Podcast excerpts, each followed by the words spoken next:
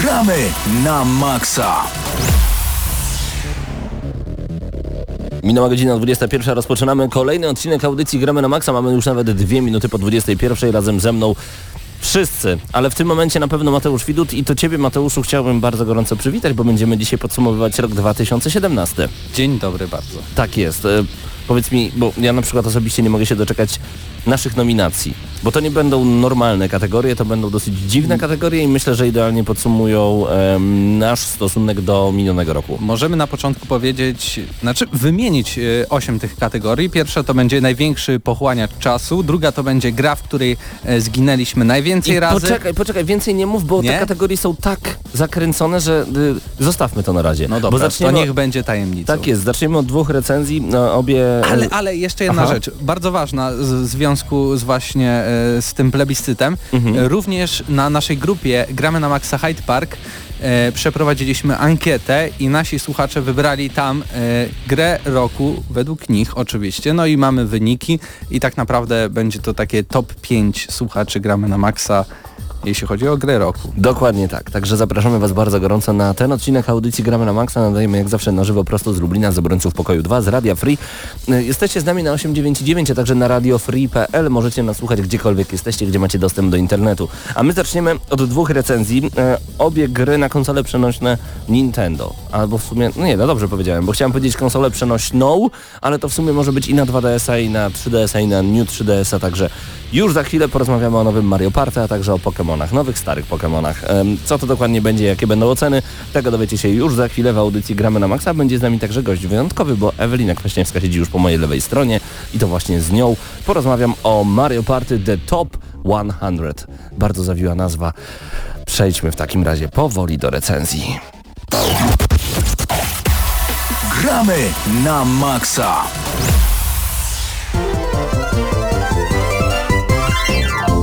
Razem ze mną w Gramy na Maxa jest Ewelina Kwaśniewska, która na co dzień prowadzi audycję kulturowską w Radiu Free. Dzień dobry Ewelina, witam Cię. Dzień dobry. W końcu sprawiłaś sobie 3DS-a, graczem jesteś już od wielu, wielu lat, ale w końcu spełniłaś swoje marzenie i konsola od Nintendo Tak. trafiła do Twoich dłoni. Czekałam na to długo. Nawet nie, wyobrażasz sobie jak długo. Nawet nie wyobrażasz sobie, jak ja bardzo chciałem mieć kolejną osobę, która ma 3DS-a, która będzie nam e, mogła pomóc w recenzji gier właśnie na tę platformę i od razu otrzymałaś od nas Mario Party The Top 100, czyli no właśnie, czym jest ta gra? Opowiedz najpierw, zanim odpowiesz na pytanie, czym jest ta gra, Aha. powiedz w takim razie najpierw te wszystkie najważniejsze informacje. Najważniejszą informacją jest to, że jest to grana wydana przez e, Nintendo oczywiście, Mhm. e, dystrybuowana przez Andy, Andy Cube, e, a premiera będzie miała dopiero 22 grudnia, czyli tak naprawdę dopiero za parę dni, ale ja już miałam szansę nią pograć. Super. W takim razie opowiedz, czy Mario Party The Top 100 to jest coś, co doskonale znamy, bo wiemy, że poprzednie części Mario Party to była taka planszówka w grze wideo, gdzie rzucało się wirtualnymi kośćmi, grało w minigierki. Co będziemy robić w tej grze, skoro już znamy poprzednie tytuły? Tutaj owszem możemy porzuc- porzucać e, kostką i przejść sobie tą planszę właśnie tak jak mówisz, ale tylko wtedy, kiedy mamy obok siebie ludzi, z którymi możemy pograć. Mhm. Ponieważ nie da się połączyć e, z nimi przez internet, musimy mieć ich fizycznie obok siebie, udostępnić im grę, jeżeli jej nie mają. I wtedy faktycznie przechodzimy tą starą planszę, taką planszówkową, gdzie rzucamy kością i mamy całe minigierki. Natomiast e, w trybie takim jednoosobowym możemy odpalić e, albo Mm, albo taki tryb, gdzie przechodzimy sobie jednym ludzikiem od pola do pola, e, maksujemy sobie gwiazdki, zbieramy gwiazdki, gramy w minigierki, na, których, na które wypadnie i po każdym takim świecie, a mamy ich cztery, walczymy z bossem. Mhm. Walczymy z bossem i przechodzimy przez te słynne e, tuby już z Mario do kolejnych światów. Dokładnie tak. Prawie ten dźwięk. A na co dzień możemy też sobie pograć, odpalić po prostu jedną ze, ze stu gierek, tak po prostu randomowo, e, po kolei. Nie mamy wszystkich dostępnych gierek, to też jest bardzo ważne. Kolejne gry odpalamy właśnie przez e, ten tryb maksowania sobie kolejnych e, leveli w tym, e, jak to się nazywa? Multiplayerze po prostu? Nie w multiplayerze, W kampanii. w kampanii. Okej. E, To dobrze, to dzięki temu bardzo nas nastraja do tego, żebyśmy mogli troszeczkę więcej pograć sobie w nowe Mario Party, ale sam fakt, że to się nazywa The Top 100 to oznacza, że tych 100 minigierek pojawiło się pewnie też już w poprzednich grach. Wątpię, żeby było dużo nowych. Myślę, że to będzie zbiór z poprzednich Mario Party. To jest zbiór, tak, to jest zbiór 100 najlepszych według wydawcy gierek. E, które pojawiły się już wcześniej, od e, tej pierwotnej wersji, która, która wyszła jeszcze na Mario 64. Ja pamiętam właśnie, że mm, w, na Nintendo 64. Na Nintendo Ja, ale 64. właśnie do Mario 64 chciałem nawiązać, bo tam e, w wersji DS-owej pojawiły się też także minigierki, tak samo w New Super Mario Bros. na e, DS-ie. I powiem szczerze, że w pewnym momencie więcej czasu spędzałem w tych minigierkach niż w samej głównej grze. Powiedz mi Ewelina, czy, czy to wciąga? Bo e, sam fakt, że to jest oczywiście na przenośną konsolę powoduje, że pewnie możesz chwilę dosłownie pograć, zamknąć konsolę i wrócić do normalnego życia, tak jest? To jest właśnie to, co mi się bardzo podobało, że tak naprawdę mogłam wsiąść w autobus, mogłam czekać w kolejce do lekarza i te gierki zajmują tak mało czasu, że tak naprawdę mogłam w każdej chwili je odpalić, pograć sobie i, że, i nawet jak była, nie wiem, moja kolejka czy mój przystanek, mogłam po prostu zamknąć skończoną gierkę i powiedzieć jej, fajnie. Wciąga to bardzo, naprawdę, zwłaszcza niektóre, bo już złapałam się na tym, że z niektórych gierek korzystam częściej, wchodzę w nie częściej i staram się zawsze być na tym pierwszym miejscu. Jest to zręcznościówka przede wszystkim i to jest też fajne. Właśnie uświadomiłaś mi, że za każdym razem, kiedy mówimy o konsoli przenośnej, to podajemy przykład, że można z niej korzystać na przykład w autobusie lub w kolejce do lekarza. Tak jakbyśmy tylko byli chorzy i jeździli komunikacją miejską, to może inaczej. Korzystałam z niej też w wannie, okej? I o to chodzi. E, Gdy czekacie na sushi, możecie sobie odpalić na przykład taką grę. Kiedy macie wymianę opon w swoim e, luksusowym Ferrari, Też możecie także. to odpalić. Także, także e, to jest właśnie Mario Party The Top 100, ale powiedz mi jak to wszystko wygląda graficznie, bo ty grałaś akurat na New 3DS XL. Tak jest. Graficznie wygląda to no tak jak na New Nintendo 3DS, czyli trochę jak coś, z czym mieliśmy do czynienia sprzed ładnych paru lat. Nie jest to grafika najnowszej generacji, z którą mamy do czynienia na przykład na PC-tach. E, Natomiast ja to kupuję. To jest kolorowe, to jest ładne, e, to jest Mario przede wszystkim. To, to się bierze takim, jakim, jakim jest No tak. najzwyczajniej w świecie. Nikt nie patrzy na to, czy te pikselki są trochę bardziej wyraźne, czy, czy trochę mniej wyraźne. Mi to kompletnie nie przeszkadzało, że czasami ta pikseloza trochę jednak e, rzucała się. No to, to, to nie jest najnowsza konsola, to trzeba przyznać, ale dodajmy także, albo inaczej, zadajmy pytanie, po jakim czasie zaczęła Cię irytować muzyka z tej gry? Przecież to jest takie...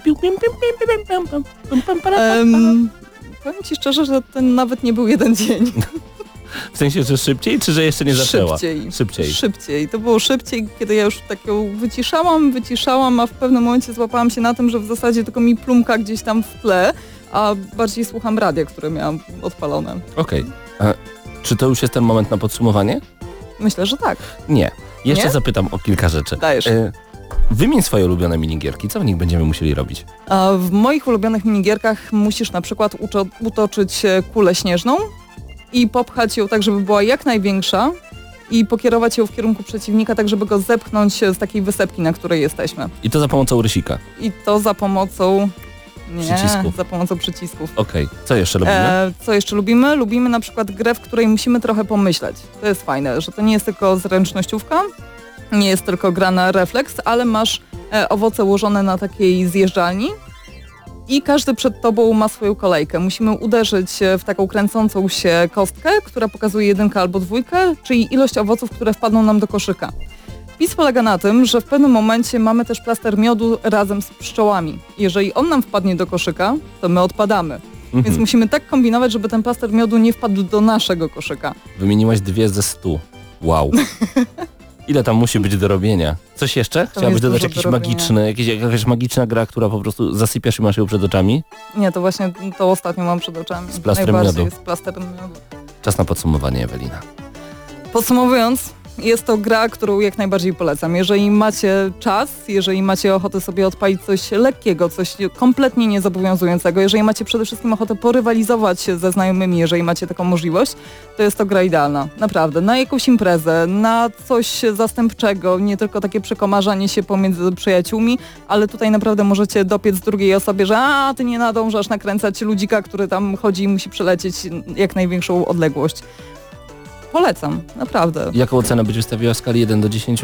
Wystawiłabym siódemkę. Siódemka. Siódemka. O, całkiem ładnie. Y, ważna informacja jest też taka, że nie musicie posiadać dwóch kartridży, żeby zagrać we dwie osoby. Można udostępnić po prostu grę bezprzewodowo Czterem osobom, to jest ważne. Mogą w tą grę grać dosłownie cztery osoby na jednym kartridżu. na jednym kartridżu. Na czterech 3DS-ach. Super jak to brzmi, na czterech 3DS-ach na jednym kartridżu. To jest skomplikowane. Dziękujemy bardzo serdecznie Conquest Entertainment za dostarczenie nam gry do recenzji 7 na 10 dla Mario Party The Top 100. Dzięki Ewelina za recenzję. Dzięki.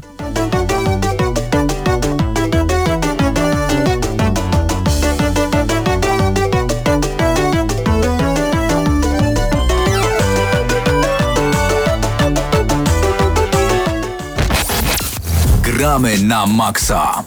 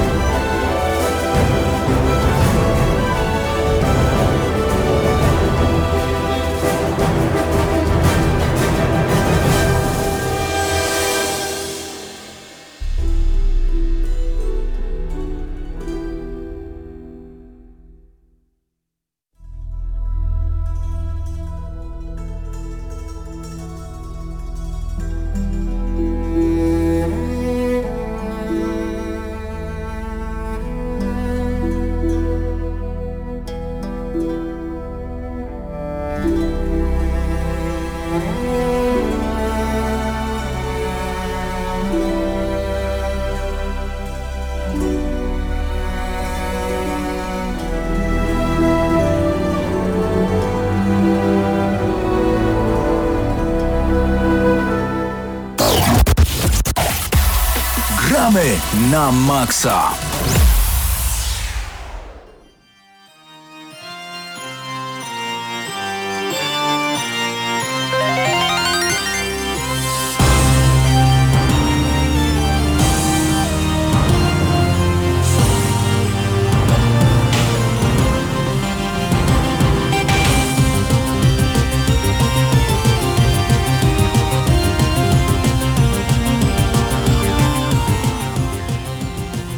Gramy na Maxa, czas na kolejną recenzję na przenośne konsole firmy Nintendo. Tym razem e, Whoop, nasz, e, nasz wybór padł na Pokémon e, Ultra Moon, który dostaliśmy... I od- Ultrasan.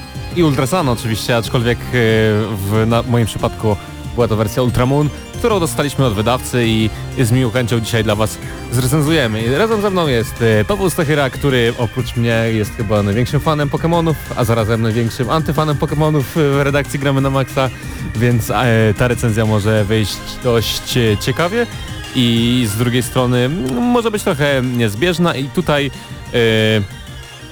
może zacznę od tego, czym tak naprawdę ta wersja Ultra Moon e, różni się od e, wersji Moon, czym wersja Ultra Sun różni się od wersji Sun, czyli co tak naprawdę zmieniło się w stosunku do tych wersji podstawowych i to pytanie kieruję do Ciebie, Pawle.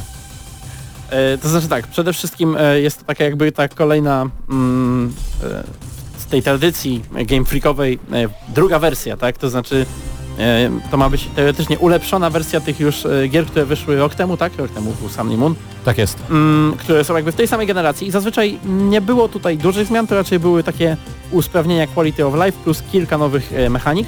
No i tutaj jest też podobnie. E, Generalnie jeżeli chodzi o samą rozgrywkę, trzon jest ten sam. E, Sama historia jest troszeczkę Z drugiej strony. lepiej, tak, i troszeczkę jest lepiej ułożona, jakby, e, jeżeli chodzi o e, tempo, tak? Do, dodano parę nowych elementów. E, Mam wrażenie, że to są to rzeczy, które były wycinane z oryginału, Ale sugerujesz, że to pierwotnie miało być w oryginale i że było, plan, nie mówię, że było dosłownie już gotowe i wycięte, żeby to sprzedać jeszcze raz, natomiast mam na myśli, że były to rzeczy, które na tyle pasują, że już mogły być planowane. Plus mamy tam jakieś nowe, teoretycznie nowe mm, możliwości, jak na przykład e, ten fotoklub, tak? Ale to są takie mm, rzeczy, które są praktycznie w każdej generacji dodawane niekoniecznie niekoniecznie dla używane takich przez graczy, graczy. jak powiedzmy nasi słuchacze. E, No ja na przykład e, Nie- tych nie- feature'ów Mhm. nawet w postaci głaskania Pokemonów czy mycia No ich tak. też nie używałem w tej No grze, dokładnie, więc... właśnie to są takie mm, dla powiedzmy młodszej widowni, ale jak najbardziej e, wśród słuchaczy mogą być e, ludzie, którzy ch- chcieliby kupić na przykład swoim dzieciom taką grę. Więc jeżeli chodzi o mm, takie usprawnienia powiedzmy słodziaszne, no to mamy takie rzeczy. Natomiast w, w samej, e, sama gra no, dodaje now, nowe Pokémony, co jest w ogóle nowością, bo e, nigdy jeszcze nie było tak, że w ramach jednej generacji pojawiały się nowe A to Pokémony o tym, o tym może za chwilę, no tak, bo, o, o tym ki- jakie są nowe, to tak. bo chciałem natomiast- powiedzieć e, trochę o fabule. E, Czy może ty bardziej się wypowiesz? Ja tylko powiem, że lądujemy zresztą tak jak poprzedników w regionie Aloha. I tutaj, no przypominam nam oczywiście Wzorowany na Hawajach. wzorowany na Hawaja, przypominam na Hawaje nie tylko ze względu na e, Pokémony, które tam występują, ale także na wiele różnych elementów i aspektów e, kulturowych, których, e, które tam spotkamy i tutaj chciałbym, żebyś jakoś tak e, lekko zarysował tę fabułę, no bo wiadomo, że tak jak w każdych Pokémonach mamy pe- pewien zespół zły, który chce przejąć kontrolę nad światem na swój sposób i jak to tutaj wygląda, bo no może niektórzy w Pokémon ani Sun, ani Moon e, nie grali No, wcześniej. powiem Ci tak, jeżeli chodzi o fabułę, nie mamy przede wszystkim tutaj aż się tak bardzo czym zajmować, bo tak jak to było w Pokémonach, no e, jesteśmy dzieciakiem, który rusza na podróż, wybiera jednego z trzech starterów i zdobywa oznaki, aczkolwiek nie mamy tutaj e, nie mamy tutaj e, no gymów. Nie jestem pewien, czy jakiś polski odpowiednik e, kiedykolwiek powstał. Sala treningowa, E, tak było w spolszczeniach, nieoficjalnych. Okej, okej, no to niech będzie. Mm, sa- sal treningowych, więc nie zdobywamy już odznak w taki klasyczny sposób, natomiast y, progresja następuje poprzez wykonywanie takich Za, jakby zadania, jakby misji Tak, danej wyspy. prób, prób. O, próba danej wyspy, tak, to E, było, było tak, tak, określone. E, bo, bo jest to region, w którym jeszcze teoretycznie jakby mm, zorganizowanej ligi dla Pokémonów nie ma. Tak jest. Jeżeli chodzi o e, tą fabułę, powiedzmy, mm, bo zawsze są dwie jakby, są dwa wątki fabularne, tak? Jeden, kiedy idziemy na szczyt w, jako trener, tak? E, dążąc do pokonania najlepszych trenerów na, w danym regionie oraz ta druga dotycząca jakiejś złej drużyny lub innych organizacji terrorystycznych w grze dla dzieci. Co mnie zawsze e, bardzo ciekawiło, jak one są tutaj przedstawiane. Natomiast e, tym razem mamy tutaj e, eksperymenty, które wydostają się spod kontroli, nowe rodzaje Pokemonopodobnych istot z Które nazwanych zostają uwolnione przy pomocy tak, innych dostają, ludzi. Dostają się do nas z innego wymiaru i no i cóż, generalnie tak na dobrą sprawę, tak jak mówiłem, no nikogo na pewno, nikt nie będzie w tą grę grał dla fabuły. fabuły. natomiast y, to, y, to tło fabularne pozwala nam na wprowadzenie właśnie tych o, y, ultrabestii, o których mówiłem. Ultrabestie już były w oryginale, natomiast myślę, że musimy tutaj jednak troszeczkę mówić też o samym Sun i Moon, ponieważ no, y, zdaje mi się nie recenzowaliśmy y, tych gier. Ja przynajmniej nie recenzowałem No na pewno, więc być może tak było. gier. Więc dobrze będzie, żeby zarysować jakby całość. Mm, Dostajemy y, do dyspozycji takie niemalże legendarne Pokémony y, podo- o podobnych statystykach, które wyglądają tak... Te designy są takie troszeczkę... Podkręcone. Tak, tak, e, kosmiczne. E, generalnie nie przypominają do końca e, tak, tych e, Pokemonów, które znamy, czyli e, bestii opartych na jakichś e, przedmiotach użytku codziennego, czy, czy na zwierzętach, które widzimy w naszym świecie. Ale też oprócz tych ultra bestii, y, co zresztą wspomniałeś w części Sun, Ultra Sun i tak dalej, pojawia się taka ciekawostka, że niektóre Pokémony z poprzedniej generacji w regionie Aloha mają swoją jakby wersję, to znaczy e, swój odpowiednik wyewoluowały zupełnie inaczej niż y, w Johto czy, czy gdzieś tam indziej. Więc e, em, fajnie to wygląda, gdy na przykład spotykamy zupełnie wyglądającego inaczej Ratatę, zupełnie wyglądającego inaczej no tak, e, rzeczy- generalnie który wygląda jak palma. W, tak, w Sun i Moon. Tak. E, Natomiast e, teraz e, dodatkowo jeszcze mamy mm, takie jakby, już eksperymentowano z tym, e, zdaje się, w piątej generacji, e, fuzję Pokémonów. To znaczy generalnie e, dwie, dwa takie okładkowe Pokémony z Sun i Moon możemy, możemy połączyć z Ultra Bestią, tworząc jakby Frankensteinową kreację, która pozwoli nam za pomocą swoich bardzo też, statystyk e, z łatwością Też, też to y, wpływa jednoznacznie na rozgrywkę, bo od Pokémon XY w zasadzie ta gra, te gry stają się coraz łatwiejsze. I tutaj z każdą kolejną ewolucją, super i tak dalej, ultra, jak to nazwałeś, frankensteinowymi połączeniami, my jako gracze grając z komputerem w, w trybie fabularnym mamy coraz łatwiej w tych Pokémonach. I to jest zarazem i plus i minus, bo ym, w, żadnej, w żadnej innej grze y, y, uprzedzając oczywiście Pokémony XY, nie, nie expiłem tak szybko całej mojej drużyny Pokémonów, bo też bardzo, bardzo szybko dostajemy exp share, który sprawia, że wszystkie nasze Pokémony szkolą się dużo szybciej yy, jakby razem przy jednej walce, nawet gdy ich nie używamy. I to jest fajne, bo też niekiedy nie trzeba tego Magikarpia zawsze używać na, na starcie, żeby później nam e, ewoluowało coś fajnego, a z drugiej strony, no mówię, no te Pokémony się, stają się z gry z gry na grę coraz łatwiejsze i nie sprawiają żadnego wyzwania. Ale jeżeli chodzi o ten akurat aspekt, wydaje mi się, że to jest jednak e, odpowiedź na zarzuty, które się pojawiały w, wobec poprzednich gier e, tego studia, znaczy wobec poprzednich Pokémonów, mm, ponieważ... E, O grindzie, tak? Mówisz, że tak, żmudne grindowanie... ciężkie, jeżeli chodzi o e, grind, szczególnie jeżeli grało się, mm, jeżeli wraca się do, e, do, do starszych części, tak? Naprawdę nie pamiętałem, jak powolne one potrafiły być e, i bywa Czyli nie przeszkadzało ci to, że te Pokémony...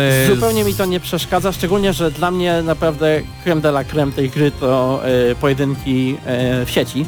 Natomiast jeszcze wracając do jakby zwykłej rozgrywki, generalnie nie- sam fakt, że szybciej ekspimy to też nie są jedyne usprawnienia, bo mamy też całkiem dużo lepszy system Przebudowane, się niż też przebudowane menu, Y. które jest y, przyjemniejsze Tak. w stosunku do poprzednich części. Cała, cała gra jest jakby e, z- troszeczkę ustreamlinowana, ale pod tym do, w tym dobrym e, znaczeniu. Ja myślę, tak? że też można to podsumować tak, że gdyby y, Pokémon Ultra Moon było wersją premierową, to byłyby to jedne, czy Pokémon Ultra Czy tak, Moon i Sun, Ultra Sun. Sun i Moon przede wszystkim zostaniemy przy tym, że one same w sobie były jedną z najlepszych e, odsłon od bardzo, bardzo dawna. Ale gdyby wersja Ultra Moon wyszła na początku, to byłyby to jedna z najlepszych Pokémonów. Tak pomału zbliżając się do końca, chciałbym powiedzieć o tym, jak ta gra działa na na 3DS-ie. konsoli 3DS i jak wygląda wizualnie, bo wygląda ślicznie i tutaj y, jak w, w stosunku do poprzednich części można było zarzucić, że część y, bohaterów, z którymi walczymy to są płaskie sprite'y, które odrzucają i niekiedy ktoś randomowy miał model 3D,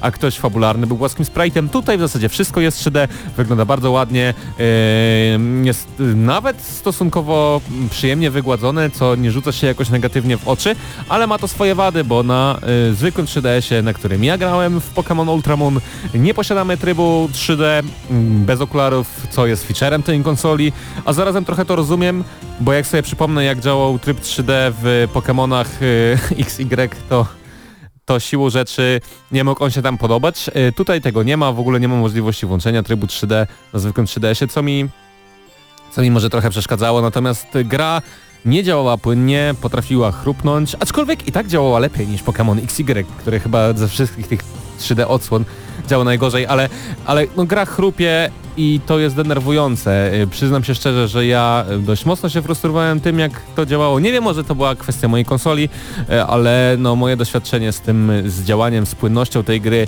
mm, było dość negatywne i muszę przyznać, że to chyba znaczy jednoznacznie, że to chyba koniec 3DS-a i następne Pokémony muszą zmierzać na to, już jest, to już jest chyba w miarę pewne, natomiast jeżeli chodzi o to, jakim to jest pożegnaniem, no to jest na pewno sensownym pożegnaniem z konsolą i z e, tą całą generacją e, Pokémonów, które wychodziły na tych e, ekskluzywnie przenośnych konsolach Nintendo. Generalnie myślę, że już możemy powoli, powoli przechodzić do ocen. Nie, chciałem tylko jeszcze powiedzieć o tym, że gra y, udźwiękowienie też stoi na dość wysokim poziomie i że y, muzyka, którą zresztą słyszycie w tle, jest bardzo przyjemna i chyba ym, z tego co przynajmniej ale jako, generalnie zawsze ale z tego co y, ja kojarzę, to chyba jest to najbardziej rozwinięta ścieżka, to znaczy mamy bardzo dużo tych różnych utworów, które gdzieś tam się przewijają, y, różnych tych dżingli, dźwięków, które wpływają na nasz, nasze emocje dotyczące gry.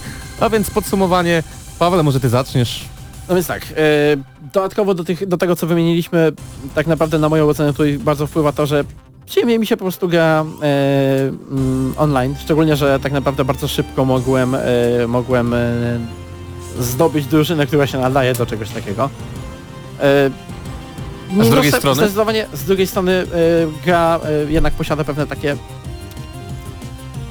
eksperymentalne, nazwałbym to rozwiązania, które ją ciągną do dołu, to znaczy są tutaj te ruchy, tak, Z-moves, które za bardzo idą już troszeczkę w kierunku tych takich klasycznych JRPG-ów, gdzie czekamy 30 sekund, aż y, nasz, y, mm, nasza postać y, wykona, wykona atak. I bywa to mozolne piekielnie, co jest w ogóle taką kontradykcją wobec tego, jak oni e, starają się, tak jak mówiliśmy, przyspieszyć e, generalnie samą rozgrywkę. Dlatego no, Ocena, Pawle, Ode ocena. mnie, ode mnie ocena tak. Jeżeli, jeżeli to są wasze pierwsze Pokémony na 3DS, a przynajmniej pierwsze w tej generacji, no to jak najbardziej e, polecam i powiedziałbym 9, A jeżeli graliście już Sun and Moon, to po prostu tego nie kupujcie. A ja powiem tak, y, gdyby to była premierowa wersja Pokémonów Sun and Moon, było to by, byłoby to dla mnie 10 na 10 z wielu względów, między, innymi- między innymi dlatego jak ta gra została usprawniona, jak wygląda, co zostało do niej dodane, aczkolwiek ja osobiście mam już trochę przesyt tą serią, liczę na pewien powiew świeżości w następnych y, Pokémonach, bo no, y, były tutaj pewne elementy, które różniły się w stosunku do poprzednich części, a z drugiej strony ten cały trzon rozgrywki praktycznie w ogóle się nie różnił i, i do pewnego stopnia mnie to nużyło. Dodatkowo bardzo yy, dziwne działanie tej gry na podstawowym 3DS-ie, co trochę wpływało negatywnie na moją imersję i ode mnie summa summarum, mimo tego wszystkich negatywów oczywiście i tych wszystkich pozytywów, które wymieniliśmy w tej recenzji, ode mnie 8 na 10, bo to jest y, bardzo dobra gra, którą warto sobie sprawić, szczególnie na święta, a szczególnie jeżeli nie graliście w żadne Pokémony, wyróżniając Sun and Moon. Więc ostatecznie we dwójkę co wystawimy? 8,5. dla- Więc od gramy na maksa 8,5 dla Pokémon Ultra Moon i Ultra Sun.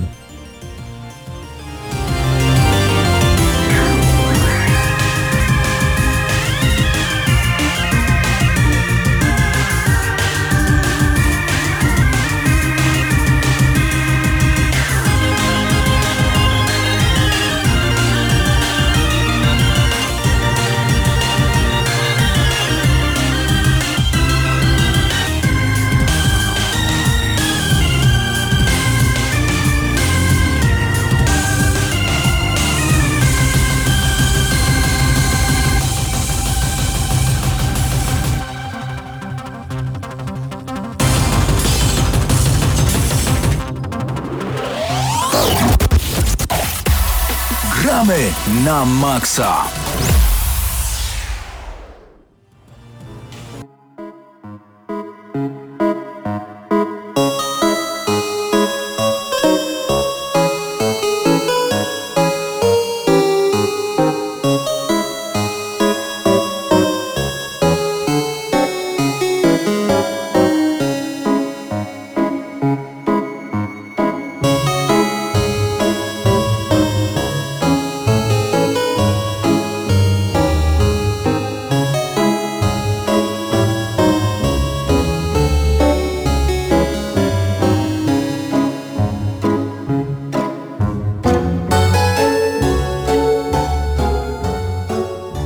Gramy na maksa czas na nietypową recenzję, bo chyba dawno nie mieliśmy gry, która jest stricte mobilna, ale również pojawiła się e, na PC, e, czyli w tym wypadku e, na platformie Steam, a mowa o Reigns Her Majesty, jeśli dobrze to wymawiam.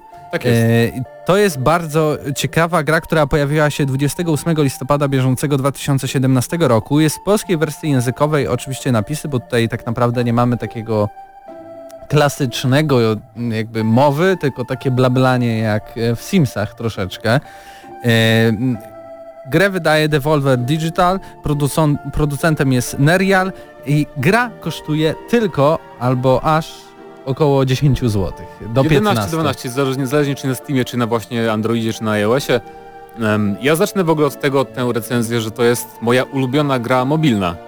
Ale też warto zaznaczyć, że ja praktycznie nie gram w gry mobilne. Ale to wiesz, to łączy się to e, z tym, że ta gra jest bardzo podobna do aplikacji, które są popularne po prostu e, e, na telefonach, czyli ona jest To znaczy- takim growym Tinderem, jakby to można Jeżeli tak chodzi o ująć. mechanikę, tak, Tak. bo nie ma nic wspólnego jakby z y, celem Tindera, ale chodzi o to, że jakby podstawą rozgrywki, właściwie całą rozgrywką e, w Reigns jest e, przesuwanie, swipeowanie tak zwane w lewo i w prawo kart, które nam się pojawiają na ekranie i to jest właściwie wszystko, Tak. jeżeli chodzi o gameplay. E, Dana karta to też, tak jak w Tinderze, dana osoba, tyle, że Czasem tutaj... są tam jakieś wydarzenia takie No powiedzmy, tak, albo po prostu napisane, co, co się dzieje. coś, co się dzieje po tym, jak coś postanowiliśmy. Ale w skrócie chodzi o to, że wcielamy się w królową, zaczynamy od tysięcznego roku, czyli e, mamy tutaj raczej klimaty takie e, wczesno-średniowieczne, ale jest też dużo nawiązań w tej całej historii, która jest budowana do czasów nowożytnych i ten jakby aspekt komediowy, bo również się pojawia, to nie są takie mm, stricte bardzo poważne e, e, dialogi, tylko to jest w pewien sposób zabawne. e, jeśli chodzi o ten świat i kreowanie tej rozgrywki. Podejmując decyzję wpływamy na e, jakby cztery klasy, które oceniają e, to, jak rządzimy danym krajem. No, mnie, no, no można tak Kla powiedzieć. Mamy- klasy społeczne Mamy oczywiście. cztery, tak, mamy cztery grupy społeczne czy klasy społeczne, to znaczy jest e, na przykład e, kler, jest lud zwykły, e, są siły, jest wojsko i jest e, finansjera powiedzmy ogólnie i one są symbolizowane czterema ikonkami i musimy po prostu pilnować grając, żeby żadna z tych ikonek ani się nie zapełniła kolorem do końca, ani żeby się nie wyczerpała. Jakby no mam, każda wypełnia się takim kolorem, taki powiedzmy nie może zostać zupełnie pusta, ani też nie może się wypełnić, bo jeżeli tak się stanie, to dana grupa społeczna e, albo się bardzo, bardzo zdenerwuje na nas i nas zabije po prostu w jakiś sposób, albo wygna, no a jeżeli z kolei się zapełni, to z kolei dana grupa społeczna otrzyma taką władzę, że też zrobi nam coś złego. Bo na przykład jeśli plebs tak bardzo będzie nas uwielbiał, a my jakby w tej historii wyjdziemy na przykład, y, nie wiem, pozdrowić lud, to okaże się, że on nas zadepcze i umrzemy. Tak, z radości nas po prostu y, przytulą za mocno albo stratują na paradzie. Żeby dać też jakby, jakby uzmysłowić, y, jakie to są podejmowane decyzje, na przykład dostajemy informację, że włożenie w w sukienkę, nie wiem, niebieskiego em, kwiatka. To jest y, coś bardzo popularnego dla pogaństwa, ale co jest też czymś, co się bardzo nie spodoba na przykład klerowi. I jeśli ktoś się nas zapyta, jakaś nasza służąca, dobrze zbliża się ślub, jaki kwiat wybierasz, niebieski czy, yy, czy na przykład ten zielony? I my wybierzemy zielony, to od razu nam spadnie reputacja u kleru, ale w- wzrośnie wśród y, po prostu plebsu pogaństwa tak naprawdę, no bo No wtedy też zwykli ludzie raczej e, wierzyli w pogańskie takie mity, a to, że był kler, to było jakby takim dodatkiem i próbą też, no, no kler też próbował zastępywać te wszystkie święta e, pogańskie świętami e, po prostu Tak, tak. Tu katolickimi jest dużo tak takich, w historii jest dużo takich odniesień właśnie do, do pogaństwa, do różnych takich obyczajów ludowych. e, i to się nie podoba właśnie biskupowi lokalnemu. E, I tak właśnie wygląda rozgrywka, to znaczy otrzymujemy na ekranie e, czy peceta, czy telefonu e, karty kolejne z wydarzeniami kolejnymi i tak lawirujemy sobie pomiędzy tymi, no staramy się zbalansować potrzeby wszystkiej zachcianki tych różnych grup społecznych, e, ale co jakiś czas też pojawiają się takie wydarzenia powiedzmy mm, ogólne, które jakby rozgrywają się trochę w tle, są trochę można powiedzieć fantastyczno, takie... Par, para, nie, paranormalne nie, nienormalne, troszeczkę. tak. Tak, więc, więc jakieś tutaj siły są też powiedzmy obce w działaniu, e, bo też na przykład jeżeli umrzemy, jeżeli nas nasza królowa umrze, to nie jest tak, że mamy game over, gramy cały czas jakby, tylko po prostu wcielamy się w naszą następczynię, w następczynię tronu E, i sam początek, pierwsze kilka kart jest bardzo podobnych zawsze, ale później to się wszystko zmienia w zależności od tego właśnie jakie dec- decyzje podejmujemy i to jest pierwsza taka główna zaleta tej gry, mm, to znaczy ile tutaj przygotowano tak naprawdę opisów wydarzeń, postaci, dialogów różnych i wszystkiego co się tak naprawdę dzieje. Po wielu, wielu godzinach gry tak naprawdę cały czas trafiamy czasem na, na jakiś tekst, e, którego jeszcze nie widzieliśmy wcześniej. Więc to też nie jest tak, że pogracie dwie godziny i nagle okaże się, że już wszystko widzieliście, y, widzieliście w tej grze i, i nie ma sensu dalej e, jej rozgrywać. Oprócz tego też, e, tak jak wspomniałeś, bo staramy się co jak najdłużej oczywiście panować na tronie i co zarazem nas prowadzi do pewnych wydarzeń, które odblokowują niektóre karty postaci, a co idzie za kartami postaci, to też często specjalne przedmioty, które w pierwowr pierwowzorze Reigns, bo była taka gra wcześniej w tym stylu, tylko wtedy sterowaliśmy bodaj Królem. królem Królem i to było takie bardzo, bardzo wczesne średniowiecze. i tutaj pojawiają się tą nowością są przedmioty, które możemy używać e, w momencie, w którym jest nam to po prostu na rękę. Tak, że na przykład mamy dwie decyzje, które są dla nas, obydwie na przykład są okropne do podjęcia i nie możemy podjąć żadnej, to możemy się wspomnieć z takim artefaktem powiedzmy. który na przykład może się totalnie nie spodobać e, Klerowi, kiedy mu pokażemy jakąś pogańską książkę i wiemy o tym i to nam się przyda, bo na przykład e, wśród Kleru mamy za duże poparcie i wiemy, że jak będzie za duże, to znowu też spotka nas game over. No właśnie, tak więc ale... podsumowując, Znaczy chciałem no, jeszcze powiedzieć, że to, to bo można, można by tu się tutaj się domyślać, czy przypuszczać, że skoro to jest tylko takie balansowanie między tymi ikonkami, żeby się wypełniały, czy nie, no to to jest taka rozgrywka, że patrzymy tylko na to, ale są też cele specjalne do, do wypełniania, na przykład, żeby e, przyjąć doktora, lekarza na dwór, czy żeby zrobić coś tam innego, czy żeby wyjść za mąż w którymś, do któregoś tam roku. Są takie jakby wytyczne, więc te też chcemy spełniać takie te poboczne cele, więc to nie jest tylko tak, że się patrzymy tylko i wyłącznie na te wpływy, na konkretne frakcje, że tak powiem. Więc ta rozgrywka jest taka, no, że podejmujemy te decyzje nie tylko dlatego, żeby, że chcemy kogoś zaspokoić, ale też jakby dla własnych tam jakichś celów. E, tak więc e, podsumowując, wydaje mi się, że to jest bardzo ciekawa e, gra, która idealnie wpasowuje się w ten klimat, że to jest jednak coś dla ludzi jednak związanych z grami. Myślę, że w sensie dla klasycznego gracza, klasyczny gracz raczej nie szuka typowych gier mobilnych na smartfonie i zazwyczaj w ogóle w nie nie gra, no bo po sobie nawet patrząc, no zazwyczaj nie gramy w gry mobilne. No tak. tak. E, ale to jest właśnie taka gra, która y, posiłkując się tymi wszystkimi aplikacjami i rzeczami, które działają na smartfonach, wprowadza właśnie ten element pewnej historii i to moim zdaniem bardzo dobrze sprzedaje tą grę i za taką cenę szczególnie polecam no praktycznie każdemu, bo nawet jeśli nie macie smartfona, który by chociaż to nie wiem, czy jest bardzo wymagająca gra, bo mam tylko No nie, po prostu nie. obrazki. Nawet jeśli byście nie mieli smartfona, tylko starą Nokia 3310, to i tak możecie kupić tą grą, grę na Znaczy, wiesz, Steama. na Noki to... A, no tak, na Steamie, dobra. Na,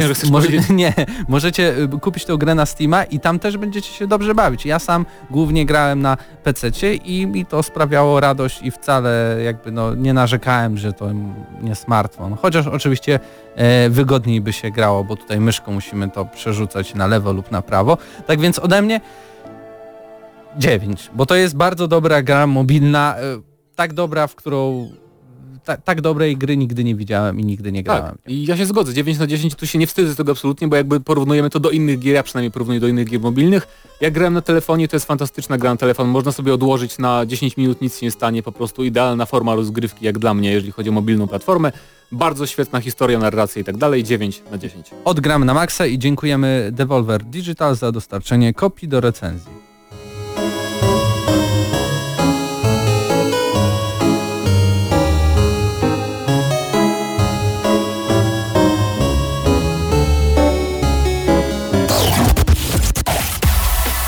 Gramy na maksa.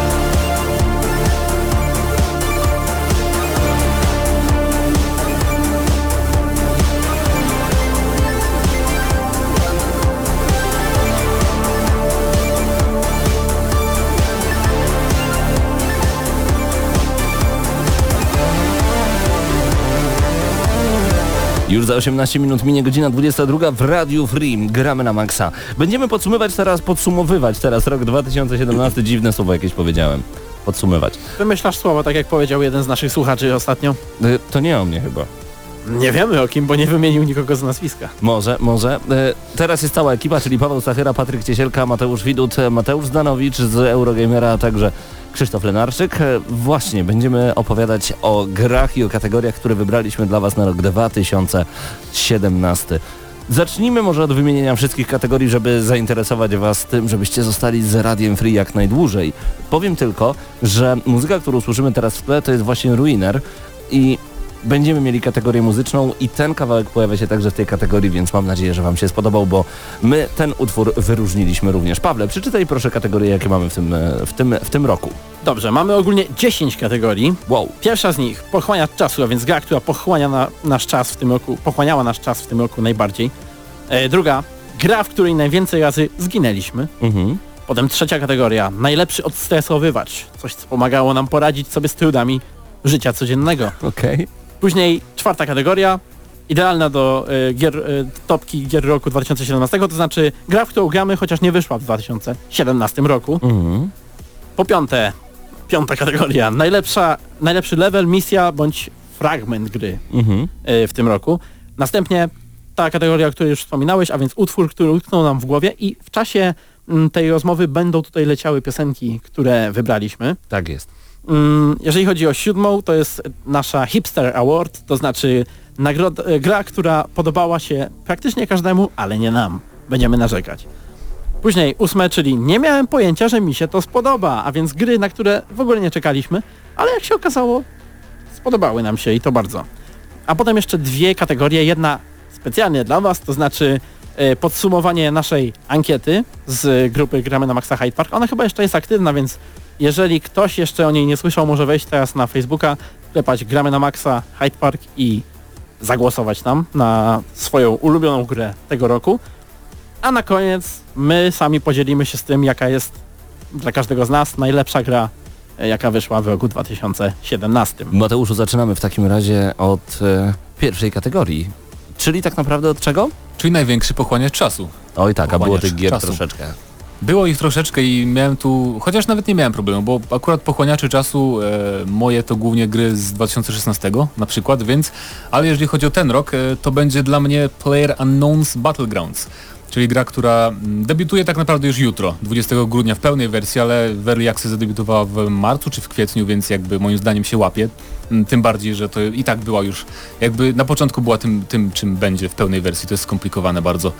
No ale w każdym razie w żadnej grze multiplayer nie spędziłem w tym roku e, tylu godzin, co w PUBG właśnie, bo to jest idealna gra, do której mogę sobie po prostu wskoczyć e, na jedną rundę albo na kilka, w zależności od tego ile czasu e, pozostanę przy życiu, e, jaką taktykę w ogóle sobie obio- ob- obiorę, bo w to można grać i to mi się bardzo podoba, że jeżeli mamy dużo czasu, to możemy sobie po prostu polecieć na jakiś daleki zakątek mapy i grać bardzo powolutku, cier- cierpliwie, ostrożnie, starać się wygrać. Jeżeli mamy mniej czasu i chcemy ryzykować, to możemy skoczyć do jakiegoś dużego miasta, gdzie będzie pełno graczy i od razu zaczyna się jakaś dyna- dynamiczna wymiana ognia. No I ta gra mnie strasznie wciągnęła i cały czas po nie wiem ile mam godzin na Steamie, chyba już koło setki, Wow. e, więc e, i cały czas mi się nie, nie, nie znudziła, więc czekam na pełną wersję, jak będzie nowa mapka już na oficjalnych serwerach. Więc to by było tyle ode mnie. Chyba milion sztuk w ciągu 48 godzin Player Unknowns Battleground sprzedało Na się na Xboxie Xboxie One, One. tak Tak jest. Niesamowita sprawa. Mateusz Widut? No to jeśli o mnie chodzi, to przede wszystkim może, mogą się tutaj ludzie troszeczkę, nasi słuchacze zdziwić, ale to będzie Mass Effect Andromeda. Mhm. E, gra, której dałem chyba dosyć niską ocenę w okolicach od 5 do 7, a mam niestety słabą pamięć, dlatego nie powiem Siedem? dokładnie, ale możliwe, że 7. To była gra, która strasznie mi się nie podobała w niektórych aspektach między innymi, ale raczej takich technicznych, czyli animacja twarzy, e, tego jak ta gra technicznie e, działała i, i też może założeń pewnych, które przed premierą zostały zapowiedziane, ale które nie zostały zrealizowane. Ale o dziwo to jest gra, przy której najwięcej czasu spędziłem i nawet po przejściu gry starałem się dokończyć wszystkie możliwe zad- zadania poboczne. Dlaczego tak się stało? Dlaczego dałem taką szansę tak niby słabej grze? Nie wiem, ale do, mieliśmy wybrać grę, która Ciągnęło. najwięcej mnie Tak wciągnęła i to jest właśnie ta gra. Patryk Ciesielka. Y, Śródziemie Cień Wojny. Jest to gra... No odłóżmy tą fabułę na bok, tak? Ona była taka sobie łamana przez, złe, przez zła, ale ale sama rozgrywka, sam trzon rozgrywki, y, ten system Nemesis, y, który mi się bardzo spodobał po pierwszej części, tutaj był rozwinięty do maksimum i y, no bardzo dobrze się w to grało, szczególnie, że jeżeli zginął nam nasz ork, na którego polowaliśmy przez półtorej godziny, no to musieliśmy potem zapolować sobie na kolejnego orka przez kolejne półtorej godziny. I jak już sobie tak uzbieraliśmy armię i brakowało nam tylko jednego, no to okazało się, że zginął gdzieś tam jeszcze drugi. No to wtedy trzeba było uzupełnić armię i znaleźć tego kolejnego. I wyglądało to mniej więcej w ten sposób, że gra się nie kończyła. Okej. I wciągała. I, I wciągała, wciągała szczególnie, że jeżeli y, chce, chcieliśmy zrobić grę na 100%, to niestety był wbudowany mm, w ten cały system taki jakby grind, ponieważ były, były tam skrzynki i zakupienie skrzynek można było sobie odblokować od razu te orki, a jeżeli nie kupowaliśmy skrzynek, to musieliśmy odblokować je sami. Tak jest. Za... I to pożerało strasznie dużo czasu, ale nie czuję, żebym się źle bawił i stracił czas. Zachęcamy do naszej recenzji na YouTubie. Krzysztof, e, powiedz, co twoim pochłaniaczem czasu 2017 było? To będzie oczywiście najbardziej chyba PS. e, odpowiedź taka, których prawdopodobnie nikt ze słuchaczy, ani nikt w redakcji by się nie spodziewał. Czyli największym pochłaniaczem czasu w 2017 roku była dla mnie oczywiście e, najpierw, najpierw FIFA 17, później FIFA 18. E, W szczególności myślę skłaniałbym się ku wersji 18 nie dlatego, że jest to super wybitna gra, nie dlatego, że jest to świetny symulator piłkarski i tak dalej, bo nie, to nie jest gra ani 10 na 10, ani 9 na, dzie- na 10, ani 8 na 10. Po prostu jest y, to bardzo dobrze poprowadzony tryb online w postaci FIFA Ultimate Team, gdzie mamy praktycznie co tydzień coś nowego, coś co nas przyciąga do, do gry, coś co każe nam się codziennie logować, coś, że co jakiś czas coś dostajemy, to, że pojawiają się nowe eventy, że chcemy mieć lepszy skład, to po prostu uzależnia od siebie i ja, no przyznam się szczerze, jestem uzależniony od FIFA 18, szczególnie od trybu Ultimate Team, no i ciężko będzie mi się oderwać, e, tak jak w zeszłym roku, pewnie podobnie będzie w przyszłym, no i dla mnie to był zdecydowanie największy pochłaniacz czasu. Pawle, zanim ciebie zapytam, jeszcze tylko wtrącę od siebie największy pochłaniacz czasu. Przede wszystkim singleplayerowy to oczywiście The Legend of Zelda Breath of the Wild. Na Nintendo Wii U akurat ja grałem. Gra, która pojawiła się także na Switchu jako y, gra startowa. Gra, która praktycznie może się nie kończyć, jeżeli tego nie chcecie. Można ją przejść bardzo szybko, może nie. Można ją przejść szybko, też nie. Można ją przejść, albo można po prostu w niej być i to jest niesamowite i ja w niej cały czas jestem. I to jest, to jest naprawdę pochłaniacz czasu, bo tam można wejść po jakimś czasie, po trzech tygodniach, po czterech miesiącach, czuć się jak u siebie w domu i po prostu zwiedzać, być w innym świecie. Tak jakbyście czytali najlepszą książkę, która cały czas ma dokładane kolejne rozdziały. Ekstra. Dlatego ja nie kończę tej gry. E, The Legend of Zelda Breath of the Wild ode mnie. Pawle? Ja troszeczkę podobnie do mm, Mateusza Zdanowicza, w sensie bardzo dużo moich gier, które pochłaniały mi naprawdę dużo czasu, to są gry, które wyszły przed tym rokiem, a nie chciałbym tutaj e, naciągać tego mówiąc o dodatkach, natomiast e, jeżeli chodzi o gry, które wychodziły w tym roku, no to jednak najwięcej spędziłem czasu przy Divinity Original Sin 2. Myślę, że mam już grubo ponad 100 godzin. Mm, Zdaje mi się, że mogę już do tych 120 dobijać. Piękny. E, bo to jest, to jest gra, w której naprawdę no, sama, sam główny wątek można nam zająć e, wiele dziesiąt, że tak się wyrażę, e, że tak wymyślę słówko, może to jednak o mnie było, e, godzin. Mm, natomiast e, jeszcze do tego możemy zawsze zacząć nową kampanię, w której e, podejmiemy zupełnie inne wybory i będziemy mieli całkowicie nowe przeżycie, albo możemy zagrać w, przez sieć, co jest absolutnym, tak naprawdę kiedy wystawiałem tej grze 10, E, nie miałem jeszcze tak dużo doświadczeń grania przez neta. Teraz wystawiłbym tej grze 11. To jest dla mnie... Wow. Ale jeszcze więcej o tej grze na pewno powiemy dalej. No, na razie mówię tylko dla tych, czego zjada czas, ponieważ naprawdę jest tam co robić. Jest taka gama możliwości, e, wyborów i trybów gier, gry, że no, ciężko tutaj naprawdę Czas na kolejną kategorię. W podsumowaniu roku 2017 gra, w której zginęliśmy najwięcej razy. Mateusz Zanowicz, ty wybrałeś ciekawy tytuł. E, tak, i to wszyscy zrozumieją od razu dlaczego właśnie ten. E, The End is Nigh, czyli nowa gra twórców Super Meat Boya. I tu właśnie mogę Koniec, skończyć kropka. już, bo, Tak bo jest. rozgrywka jest bardzo, bardzo podobna, umieramy równie często, mm, rozgrywka jest równie wciągająca, więc tak naprawdę nic nie dodaję, mogę tylko polecić każdemu fanowi Super Meat Boya. Krzysztof? Dla mnie to też będzie może dla mnie przynajmniej wybór oczywisty, bo większość e, strzelanek ostatnio e, gram na bardzo wysokim albo najwyższym poziomie trudności Bez sensu. i tak zresztą jak w przypadku Wolfensteina e, The New Order, tak samo Wolfensteina The New Colossus próbowałem przejść na najwyższym poziomie trudności Przegięta gra? i no zdecydowanie poziom trudności jest podkręcony do maksimum i nie dziwię się, że są ostrzeżenia w menu, że jeżeli nie jesteście godni tego poziomu trudności, to nie grajcie, bo no prawda jest taka, że dostajemy kulkę z pistoletu jedną jest koniec, więc tutaj zdecydowanie ginąłem najczęściej. I, Lustracja, level najwyższy. tak i nie skończyłem przez to Wolfensteina, mimo tego, że później ten poziom trudności sobie obniżyłem. Aha, Mateusz Widut. E, Ja wybrałem grę, która była bardzo popularna w social mediach i, i na YouTubie. Wielu let's playerów się za nią brało i bardzo się czuło na właśnie poziom trudności, czyli Crash Bandicoot y, Inside Trilogy. Gra, która e, dzięki temu, że została odnowiona, stała się jeszcze trudniejsza. No i faktycznie e, wiele razy miałem tak, że chciałem rzucić padem o ścianę, ale jestem takim szanującym się graczem, więc nigdy tak nie zrobiłem w życiu i tak nie zrobię, ale gra naprawdę Ach, tak mnie wkurzyła, że jak sobie przypominam po prostu Crash Bandicoot, od razu jestem wkurzony. Więc Y- przejdźmy dalej. Przejdźmy dalej. E, Patryk, gra, której ginąłeś najczęściej to? Y, Jest to Absolver, ponieważ y, jest to malutka gierka oparta o, o walkę między, dwo, między graczami i która posiada bardzo rozbudowany system walki. I żeby opanować ten system walki, już nie mówię do poziomu takiego super ekstra y, progracza, tylko do poziomu podstawowego, naprawdę musimy sporo razy zginąć i to już nawet nie tylko od graczy, ale od jakichś mniejszych, y, mniejszych botów. I no było to bardzo frustrujące, jednak kiedy załapie się ten cały system, jak to wszystko działa, to sprawia niesamowitą satysfakcję i polecam każdemu, kto lubi się bić. Pawły wybrały ten sam tytuł.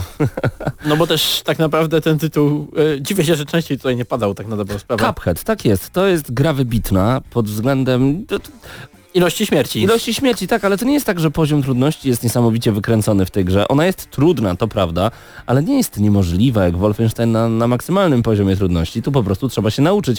Aczkolwiek miałem takich bossów, których ja po prostu nie wiedziałem jak ich pokonać. Natomiast y, warto tutaj zaznaczyć w sumie, że śmierć w tej grze, ona nie przypomina takiej, to nie jest frustrująca śmierć, to No jest nie. śmierć ala Hotline Miami, to znaczy umierasz, klik, jesteś w grze z powrotem i to, to, to chyba to jest najlepsze w tym wszystkim, że o ile, o ile naprawdę już nie siedzimy na jakimś bosie powiedzmy 17 godzin szukając na internecie, nie, nie mówię, że tak robiłem, mo mogłem.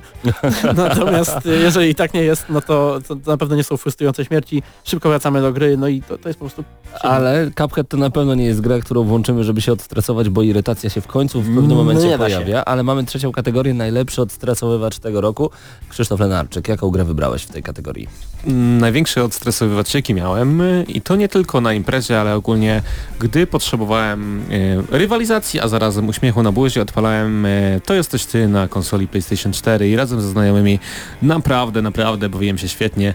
Y, no y, muszę przyznać, że bardzo wiele radości, a w zasadzie najwięcej w odstresowaniu sprawiało mi rysowanie różnych dziwnych kształtów, y, na przykład jak mój znajomy udekorowałby piórnik albo narysuj swojego znajomego jako pirata i tutaj nie dość, że z jednej strony mm, była to nutka rywalizacji, dwa okazywało się jak bardzo się lubię, znam z danym znajomym i, i to było naprawdę fajne. Świetny tytuł od Sony i bardzo się cieszę, że, że takie gry społecznościowe coraz bardziej powstają. Czyli symulator y, malowania kapeluszów meksykańskich w grze wideo, tak? na przykład. Może tak być, okej. Mateusz Zanowit. Dla mnie to będzie Zelda e, Breath of the Wild, e, ponieważ e, nigdzie nie, nie miałem tak relaksujących wycieczek pieszych albo latania na lotni nad całym światem i po prostu nawet jeżeli tam niektóre momenty potrafiły irytować, to wystarczy tam się zwrócić w innym kierunku i po prostu iść do jakiegoś wyznaczonego celu, który widzisz sobie gdzieś w tym pięknym krajobrazie i, i to naprawdę będzie bardzo przyjemny i relaksujący spacer. I ja tak tą grę traktowałem, traktowałem i dlatego dotarcie do końca zajęło mi jakieś 3 miesiące. Już w samym tytule mamy oddech, taki... No, to, No to, właśnie. To, to, jest właśnie. To jest właśnie piękne w Zeldzie. Patryk. Takim odstresowywaczem, który obudził we mnie dziecko jest y, Lego World. I po prostu no, gra jest... Mm, gra nie posiada w sobie nic innego oprócz sandboxa tak naprawdę. Możemy zwiedzać te światy, które po pewnym czasie są bardzo generyczne, ale to co mi się bardzo spodobało to budowanie załóżmy domków, yy, jakichś rzeźb i tak dalej z klocków Lego, bo, wy, bo jest zrobione tak jak powinno wyglądać, tak? Mamy klocki i budujemy z nich. Mamy dosłownie wszystkie klocki jakie chcemy i budujemy z nich zupełnie to co chcemy. Także no jeżeli chcecie kupić jakąś grę dziecku, to zdecydowanie polecam, bo rozwija wyobraźnię i można się świetnie przy tym bawić. Mateusz, a co ty włączałeś w tym roku, żeby się odstresować? Zdecydowanie za każdym razem to było Gran Turismo Sport.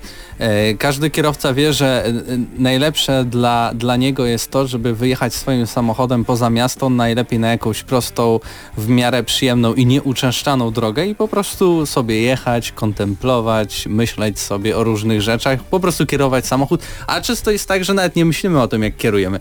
I to samo jest y, w Gran Turismo. Ogólnie Gran Turismo to jest taka gra, która ci daje dużo spokoju, jak jedziesz. Oczywiście jedziesz szybko, jest tu rywalizacja, jest tu wyprzedzanie, odpowiedni start na światłach, ale jednak ona ma coś takiego płynnego w sobie, że, że wydaje ci się, że ona tak bardzo cię uspokaja i sprawia, że no nie wiem, świat jest lepszy. Pawle, co ty wybrałeś? Ja tytuł, który może być troszeczkę zaskakujący, jeżeli chodzi o tę kategorię, bo wybrałem e, XCOM 2 War of the Chosen.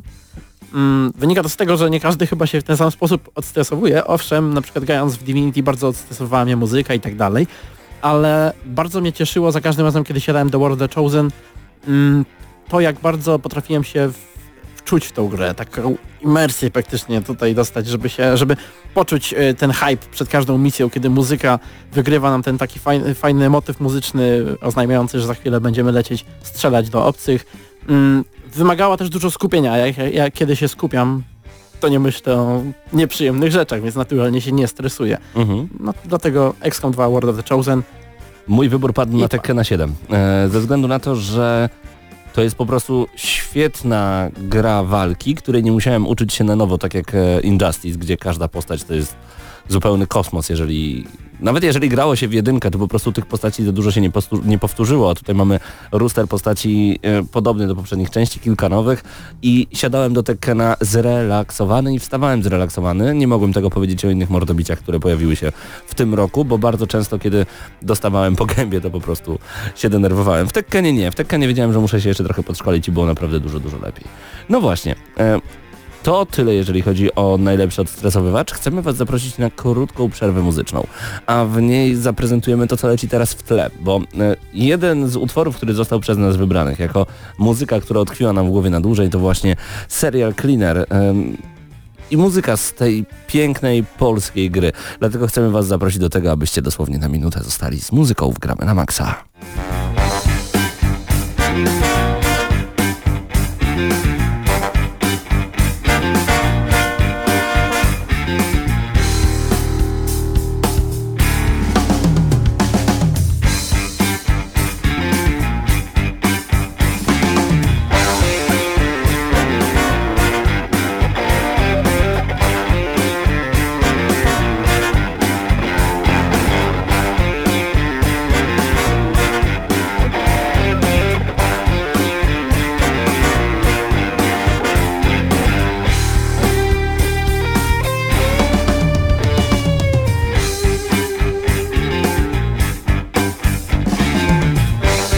Gramy na Maxa wracamy do podsumowania roku 2017. Przed nami kolejna kategoria, tym razem.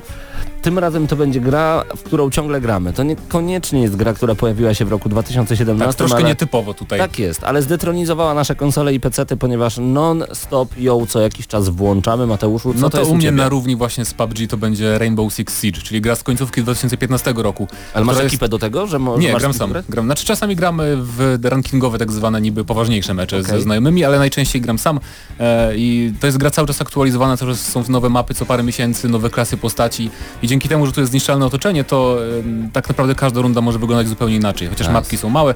Taki CSGO dla mnie o wiele lepszy niż CSGO, ale wciąga i będzie wciągał jeszcze przez długi, długi czas. Patryk. Y, Jest to gra, mm, której też można tworzyć.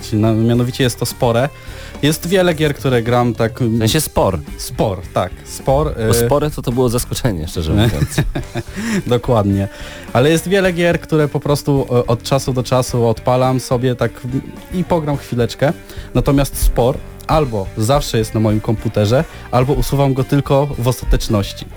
I gra polega na tym, że tworzymy życie, tak? Od komórki do takiej rasy, która już włada kosmosem. I ten tryb nie jest jakiś super fascynujący, jest przyjemny, ale odłóżmy go na bok, bo jest tutaj tworzenie stworów. I tworzenie stworów jest y, tak świetnie skonstruowane, że możemy dodać własne nogi, własne ręce. One są y, automatycznie wszystko animowane. Mamy tych części mnóstwo. Mamy jakieś oddzielne głowy. Możemy zrobić roślinożerce, wszystkożerce, mm, Żerco, żerce. żerco, żer... wszystko. Wszystko. Sobie pomyślisz coś i sobie możesz to zrobić. Spor. I to jest strasznie ekstra. Okej, Krzysztof? Dla mnie mm, FIFA 14. nie, aczkolwiek y, gra, o której bardzo często wspominam ja, y, czyli Wiedźmin 3, no chyba najlepsza gra, jaką kiedykolwiek zagrałem i chyba to się nie zmieni bardzo, bardzo długo. Jakbym miał y, licznik, ile godzin spędziłem w Wiedźminie 3, to chyba przekroczyłbym już tysio- 20. tysiąc, także naprawdę y, mam dwa przejścia, jedno na 100%. Wow. E, teraz gram po raz kolejny, po prostu się bawię mm, i no, Piękny świat to jest. y, piękny świat wciągający, fantastyczna muzyka swoją drogą, e, no klimat, który po prostu przyciąga do monitora i No to od, masz muzykę z Wiedźmina w tle. O, proszę bardzo. od tej gry ciężko się oderwać, dziękuję bardzo. Proszę bardzo, Krzysztof. Mateusz? E, Nieczęsto tak jest, e, że zagrywam się w gry, które mają tryb e, wieloosobowy, a no, znaczy może się zagrywam, ale nie często sięgam po ten tryb, ale jest jedna gra, do której regularnie praktycznie co najmniej raz na tydzień wracam i, i odpalam mecz i gram i jest to Battlefield 1. Można pomyśleć, ale dlaczego ta gra niektórym się w ogóle nie podobała i że w ogóle jest taka uboga w trybie multi. Hipster. Ale to może właśnie dlatego, że nie ma tam zbędnych y, perków, zbędnych ulepszeń. Po Tak. prostu mamy grę, w której mamy sześć broni dla danej klasy i tyle. I wybieramy, nic to nie zmienia. Każda praktycznie broń ma podobny damage, czy tam y, po prostu obrażenia zadaje, ma podobny jakby odrzut, ale no w, oczywiście w ramach klasy tej, y, więc nie, nie myślmy, że tam snajperka będzie miała tyle samo co na przykład shotgun, ale chodzi mi o to, że różne wersje shotguna czy tam snajperki będą mniej więcej tak samo miały, zadawały obrażenia i tak samo się będzie nimi grało. I dzięki temu, że to jest gra tak bardzo prosta, e, jeśli chodzi o obronie i tak dalej, jest tak świetna i tak bardzo stawia na skill, że po prostu no, nie ma co tylko po prostu w nią grać. Jak Gearsy. Dosłownie jak Gearsy.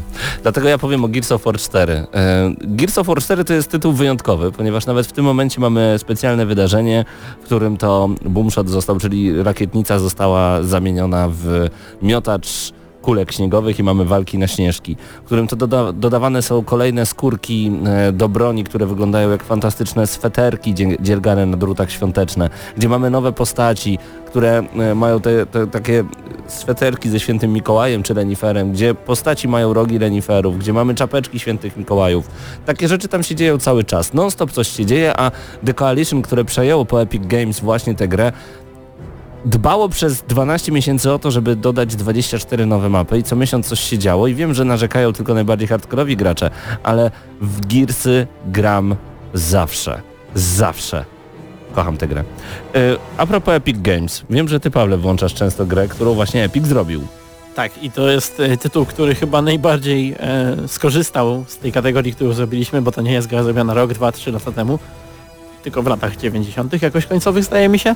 Unreal Tournament. Ostatnio, jak już mówiłem chyba na zeszłej audycji, mm, odkopałem gdzieś na Steamie, jest jakaś nowsza wersja, która działa świetnie na nowych kompach, mm, co nie zawsze jest y, regułą, jeżeli chodzi o starsze gry. I powiem szczerze, że jak do tego siadłem, to już nie mogę się oderwać. E, Wydawało mi się, że to będzie dla mnie taka ciekawostka, że mm, zagram sobie chwilkę, no program będzie fajnie, przypomnę sobie stare dobre czasy, a potem wrócę do współczesnych, powiedzmy bardziej FPS-ów, jeżeli już będę miał ochotę na FPS-a.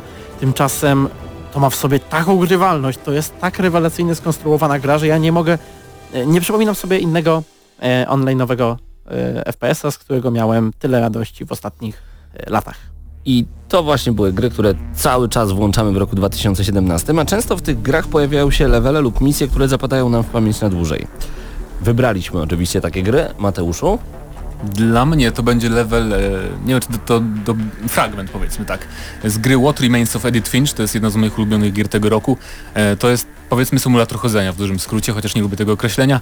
E, I żeby za bardzo nie spoilować, e, ogólnie w gry chodzi o to, że jako członkini rodu właśnie Finchów poznajemy losy wszystkich członków rodziny, którzy już nie żyją i właśnie historia jednej z postaci jest, polega na tym, że on to był pracownik pewnej fabryki, e, jest przedstawiony jego typowy dzień w pracy i on miał też problemy psychiczne, ten człowiek i wyobrażał sobie bardzo, bardzo różne rzeczy pracując przy takiej bardzo powtarzalnej czynności na taśmie produkcyjnej i, i jakby jego, to co sobie wyobraża jest pokazane na ekranie podczas tego jak wykonujemy tą bardzo prostą czynność, tam przekładania czegoś na tej taśmie. I ta jego wyobraźnia powoli nam się zamienia w gameplay prawdziwy, w coraz bardziej realistyczną, prawdziwą grę. I to na mnie zrobiło ogromne wrażenie, to jest chyba najbardziej kreatywny poziom, etap, w ogóle misja, jaką ogólnie widziałem dawno, dawno temu, od, da- od, od dawna w grach.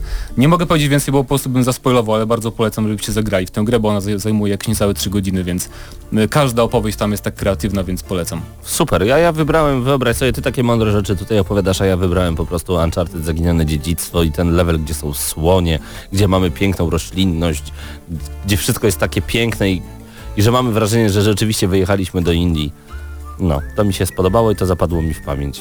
Tak poza tym, tak się rozglądam, może tutaj się nikt nie obrazi, ale słuchajcie, w tej kategorii mieści się w ogóle ze wszystkich gier we wszechświecie tylko DMC Devil May Cry, bo tam każdy level to jest po prostu no mistrzostwo świata, ale to nie ten rok, szkoda. Patryk? E, Ja wybrałem Styx e, Shards of Darkness, ponieważ no, jest to w ogóle kontynuacja przygód e, Goblina Styxa. E, W tej części, w drugiej części nadali już mu bardzo fajny charakterek. Ale co mi się podoba w tej grze skradanej? Podobają mi się generalnie mapy, bo mapy są skonstruowane w ten sposób, że możemy przejść na kilka różnych sposobów. Możemy przejść dołem, możemy przejść środkiem mapy, możemy przejść górą mapy. I są jeszcze różne kombinacje tych ścieżek, które się łączą tam w którychś momentach.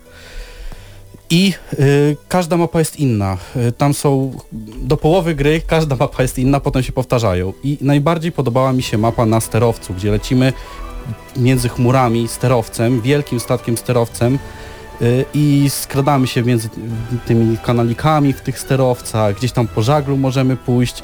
No świetne widoki i świetna mapa. Mateusz? Jeśli o mnie chodzi, to w ostatnim momencie dokonałem zmiany e, i jednak wybrałem Uncharted Zaginione Dziedzictwo i rozdział e, piąty, w który zas- zaczynamy od spojrzenia na taki wielki wodospad, e, gdzie e, jakby w, w tych skałach wodospadu są e, wyryte jakby dwie odsłony e, Ganeszu, tak? Mhm.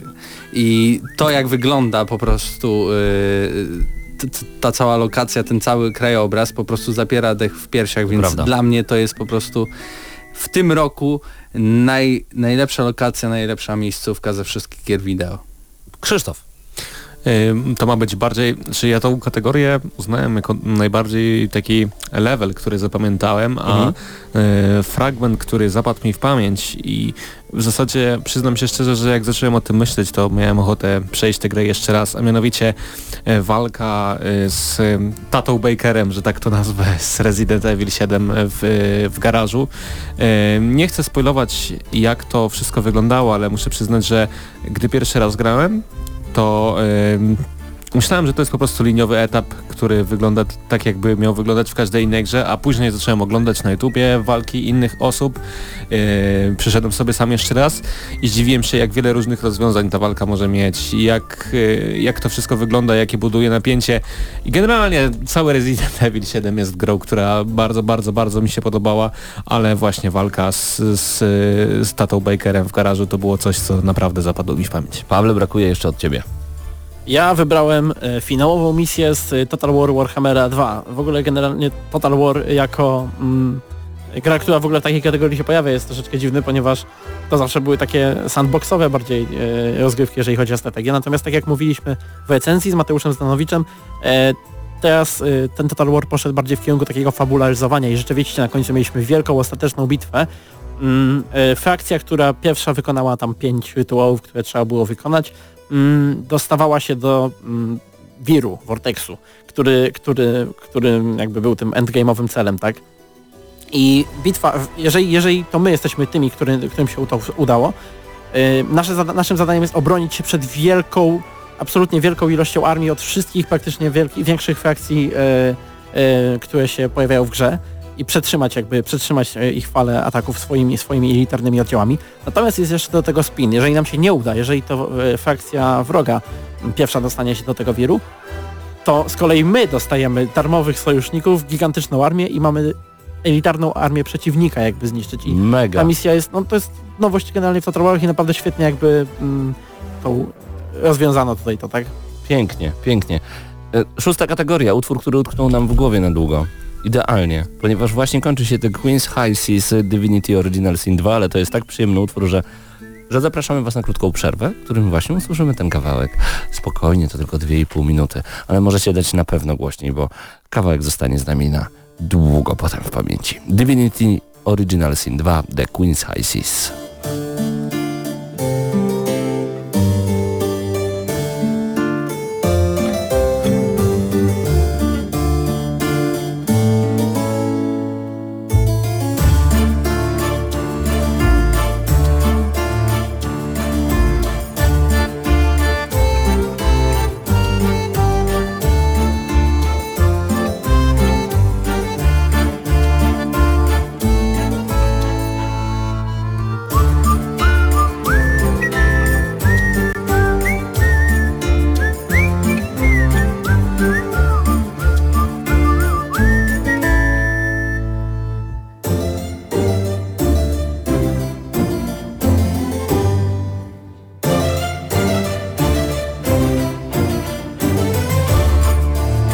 Już nie możemy doczekać się, aż wy poznacie nasze kolejne kategorie i kolejne gry, które się pojawiają właśnie w tych kategoriach. Cały czas trwa kategoria numer 6, czyli utwór, który utknął nam w głowie.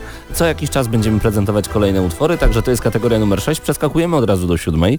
Siódma to jest Hipster Awards, czyli nagroda hipstera, gra, która podobała się wszystkim ale nam niekoniecznie. I Chciałbym zacząć od siebie, ponieważ wiele osób chwaliło Assassin's Creed Origins i mówili, że to jest świetny powrót do korzeni. Odpaliłem grę, pograłem ponad dwie i pół godziny, wyłączyłem i odinstalowałem, bo stwierdziłem, że nie ma tam nic dla mnie. Że jeżeli mam już grać w otwarty świat, to wolę wrócić do Horizon, chociaż wiem, że wy panowie jesteście negatywnie nastawieni do tej gry, lub skończyć Wiedźmina 3, lub pobyć w The Legend of Zelda. Po prostu człowiek ma za mało życia na otwarte światy. Mam takie wrażenie. Więc odłożyłem po prostu Asasyna na bok, choć wiem, że ta gra podoba się wielu osobom. To my w kontrze od razu do Ciebie, bo dla mnie i dla Patryka m, taką grą, która przynajmniej mi się kompletnie nie spodobała ani y, no w żaden sposób, no, może te polowania sprawiły mi lekką przyjemność, ale Horizon Zero Dawn no, było taką grą, która mm, w żaden sposób nie, nie sprawiła mi tej przyjemności, ani jakoś nie wciągnąłem się w tą fabułę, ani jakoś czy mechanika walki, ani miszmasz różnych gier, które były w, w niej zawarte, nie sprawiły, że grało mi się w to lepiej. No, jedyne co robiło y, na mnie ogromne wrażenie to grafika. Nie wiem jak ty, Patryk, dla mnie Horizon Zero Dawn to był zawód. Y, Generalnie grafika tak, grafika była dobra i ten system polowania mm, też był ok, tylko moim zdaniem był za mało rozwinięty. Było tam za mało rzeczy, y, za mało stworzeń, na które możemy polować. I, a reszta, reszta rozgrywki była taka bardzo generyczna, bardzo zachowawcza, że tam po prostu no wszystko to widzieliśmy i to wszystko gdzieś tam było i czułem się tak jakbym, nie wiem, grał trochę w Assassina, No trochę, właśnie, Trochę w Wiedźmina. trochę w Shadow of Mordor i to było Trochę takie... wszystkiego. I potem ludzie, znaczy nasi słuchacze generalnie śmieją się z Huberta, który w pewnym momencie chciał dać 7 na 10 dla Horizon, ale wy chyba usprawiedliwialibyście taką ocenę. Oczywiście, że tak. I też y, mm, gdzieś wokół tej siódemki, jeżeli ja miałbym tę grę re- recenzować, aczkolwiek no nie wiem, nie jestem w stanie, bo jej nie ukończyłem, więc też, ale jeżeli miałbym patrzeć na fragment, w którym ja grałem, to również koło siódemki bym się zakręcił. Mateusz Zanowicz? E, Dla mnie to będzie Uncharted The Lost Legacy, Zaginione Dziedzictwo. I Co to ci nie, jest się tak, nie bo to nie jest kategoria, że mamy hejtować, po prostu... No nie. e, Nie ujęła cię? Ta gra jest raczej, no, zachwyciła raczej wszystkich, przynajmniej w moim otoczeniu znajomych. Natomiast e, mi nawet czwórka tak bardzo, bardzo się nie podobała jak innym. Mam to samo, mam to e, samo. Tu chodzi mi głównie o to, że to jest po prostu to samo, co w czwórce, więc ja, ja od trochę od takich samodzielnych dodatków oczekuję troszeczkę może więcej. Nawet jeżeli chodzi o zmianę otoczenia, bo jednak niby mamy Indie, ale one były bardzo podobne do tych dżungli z czwórki, nie? Jednak chodzi, bo poza tam jakimiś wyjątkami e, w niektórych lokacjach. I też z- te elementy z czwórki, które też mi się nie podobają, czyli to wspinanie się okropne, które już tak mnie męczy i irytuje w tej serii. No tak. E, Można było zamknąć oczy, przychylić gałkę analoga i na pewno gdzieś się doszło. Dokładnie, więc e, nie wiem, nie, nie ukończyłem tej gry. Może historia jest jakaś bardzo fajna i tak dalej. Jest Nie Możliwe, może jeszcze dam, dam jej szansę, ale to jest w mojej kategorii, znaczy w tej kategorii mój typ. Paweł, teraz ty.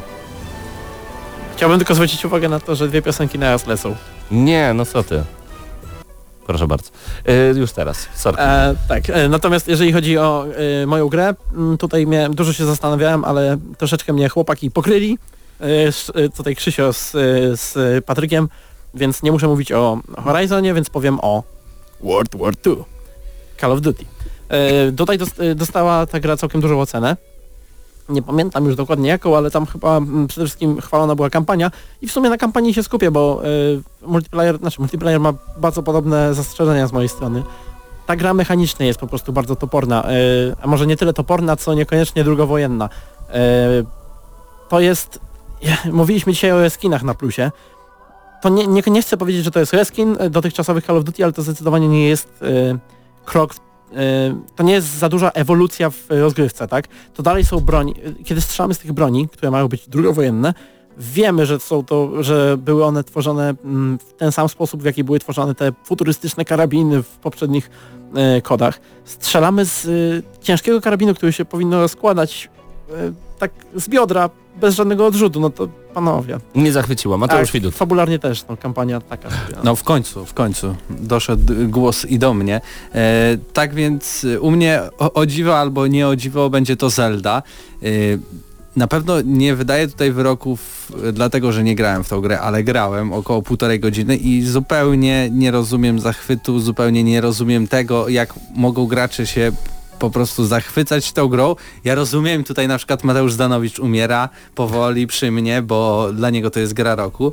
Fajnie, Być wszystko może nie rozumiem. tego jeszcze. E, Grałem w tą grę na Gamescomie dwa razy, od samego, od, od samej pierwszej minuty dane mi było grać, więc to nie było tak, że też byłem rzucony tam, nie gdzieś w połowę i masz i się baw. Po prostu nie rozumiem tej gry, nie daje mi zero radości, jest super nudna, tam jest za dużo do roboty, za dużo, za mało jakby te, takiego tunelowego jednak w pewien sposób dążenia do jednego celu, a za bardzo danie takiej, no nie wiem, to takie Lego, tylko że w świecie Nintendo. Wiesz jak to mówią, jeden lubi jak mu nogi śmierdzą, drugi jak mu skrzypce grają, także każdy ma co innego i rozumiem, że możesz po prostu tego nie lubić. Kolejna kategoria przed nami, panowie, to kategoria pod tytułem Ja naprawdę nie miałem pojęcia, że ta gra mi się spodoba. Mateusz, chciałbym zacząć od ciebie tym razem.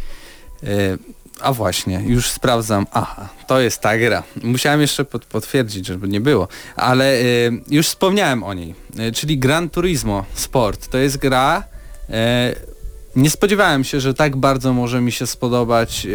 gra, która jest jakby w, e, w zamyśle czysto bardziej symulacyjna niż arcade'owa, bo jednak byłem takim graczem, który najmilej wspominał granie w Need for Speedy czy nawet w Burnouty, szczególnie e, Paradise City.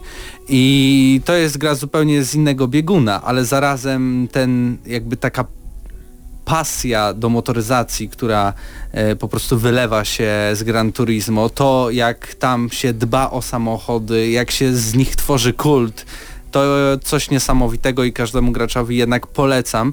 Tym bardziej, że o dziwo Gran Turismo bardzo potaniało, a jest jedną z lepszych gier w tym roku. Pięknie, Patryk. Y, moją grą, którą nie spodziewałem się, że mi się spodoba jest Assassin's Creed Origin. O, proszę. No, nie sądzę, żebym skończył tą grę, ale jestem miło zaskoczony tym co, tym, co zobaczyłem i tymi zmianami, jakie tam w tej serii zostały poczynione. Jest kilka rzeczy, które można by zmienić, oczywiście. Y, Też ten świat, wydaje mi się, jest zbyt duży na ilość kontentu samej gry, ale mimo wszystko fajnie się jeździ po tej, po tej pustyni, są ładne widoki, y, super tryb fotograficzny, no, walka też jest zmieniona, także coś świeższego. Generalnie mi się podobało. No i okej.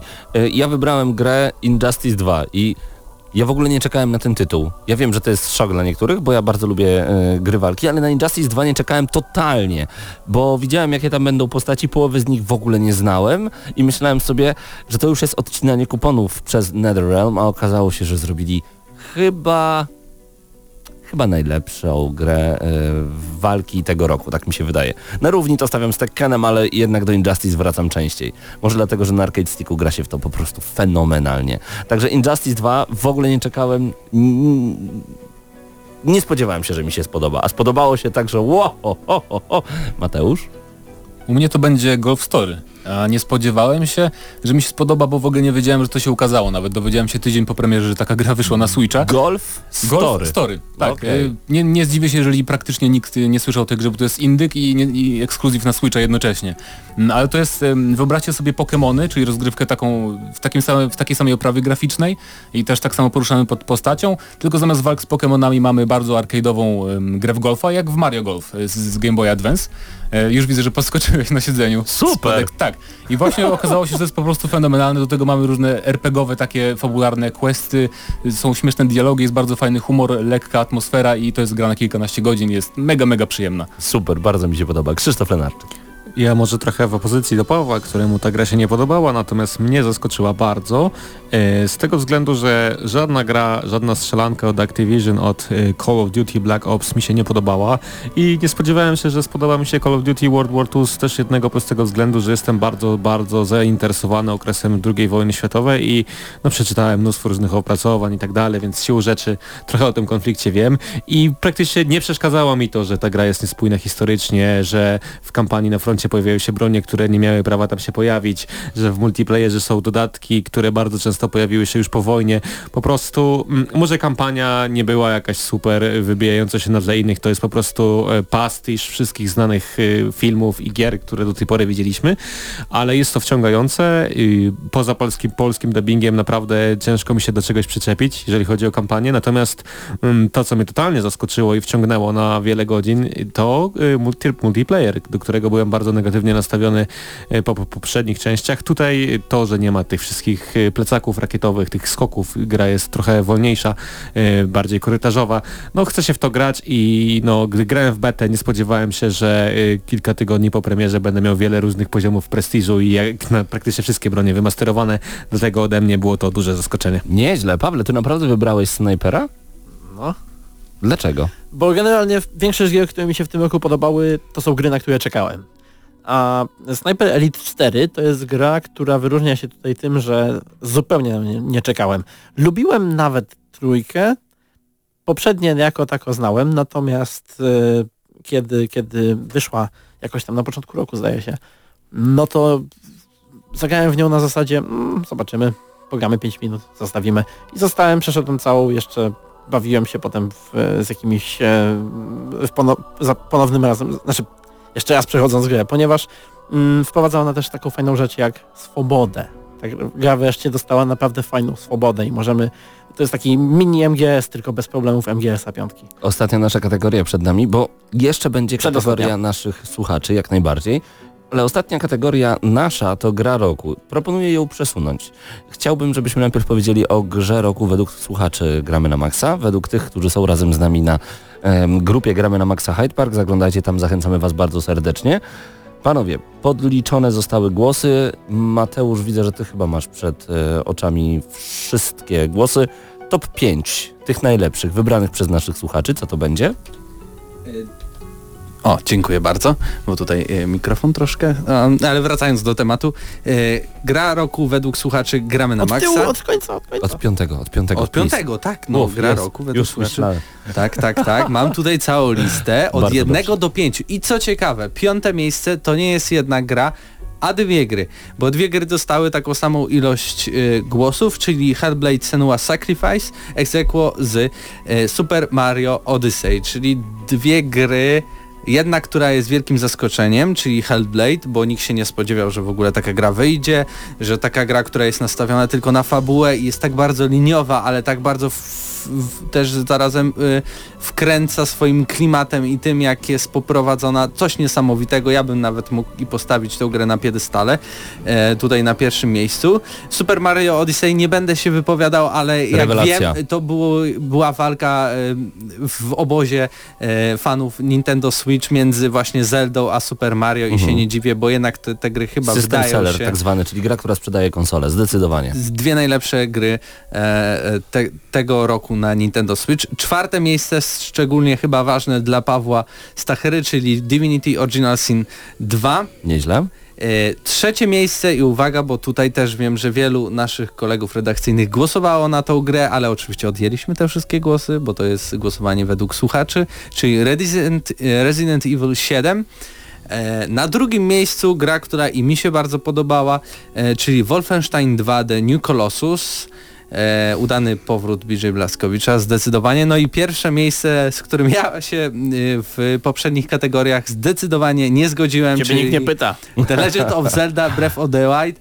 Bardzo mocne lobby Nintendo tutaj y, weszło do ankiety Ale i, tu chyba i nawet- przekazało głosy. Ale nie, no nie, nie dziwię się. Faktycznie Mhm. to widać przez całą branżę gier i graczy, że jednak to jest gra, która im najbardziej się podobała w tym roku. Tak jest. No i chyba rzeczywiście y, należy jej się to nawet w nominacjach i nagrodach Gram na Maxa. Bo to nie jest kolejna Zelda, to jest coś naprawdę nowego. E, I dziękujemy wszystkim graczom, którzy zaangażowali się i klikali w tę ankietę na naszej grupie Gramy na Maxa Hyde Park. Było Zachęcamy. też wiele głosów, po prostu jeden głos na jedną grę. Mieliśmy tam wymienione nawet ze 30 parę tytułów Mhm. e, i zdecydowanie właśnie najwięcej to, to było tak, że był wymieniony tytuł i jeden głos, wymieniony tytuł i jeden głos. Ale no jeśli chodzi o Zeldę, no to tutaj już były wyniki e, kilkunastoliczbowe. Panowie, odpaliłem teraz muzykę z Obserwera. To jest e, jeden z utworów, który także wypodaliście e, w tych swoich ulubionych w tym roku. Obserwera muzycznie polecamy bardzo serdecznie.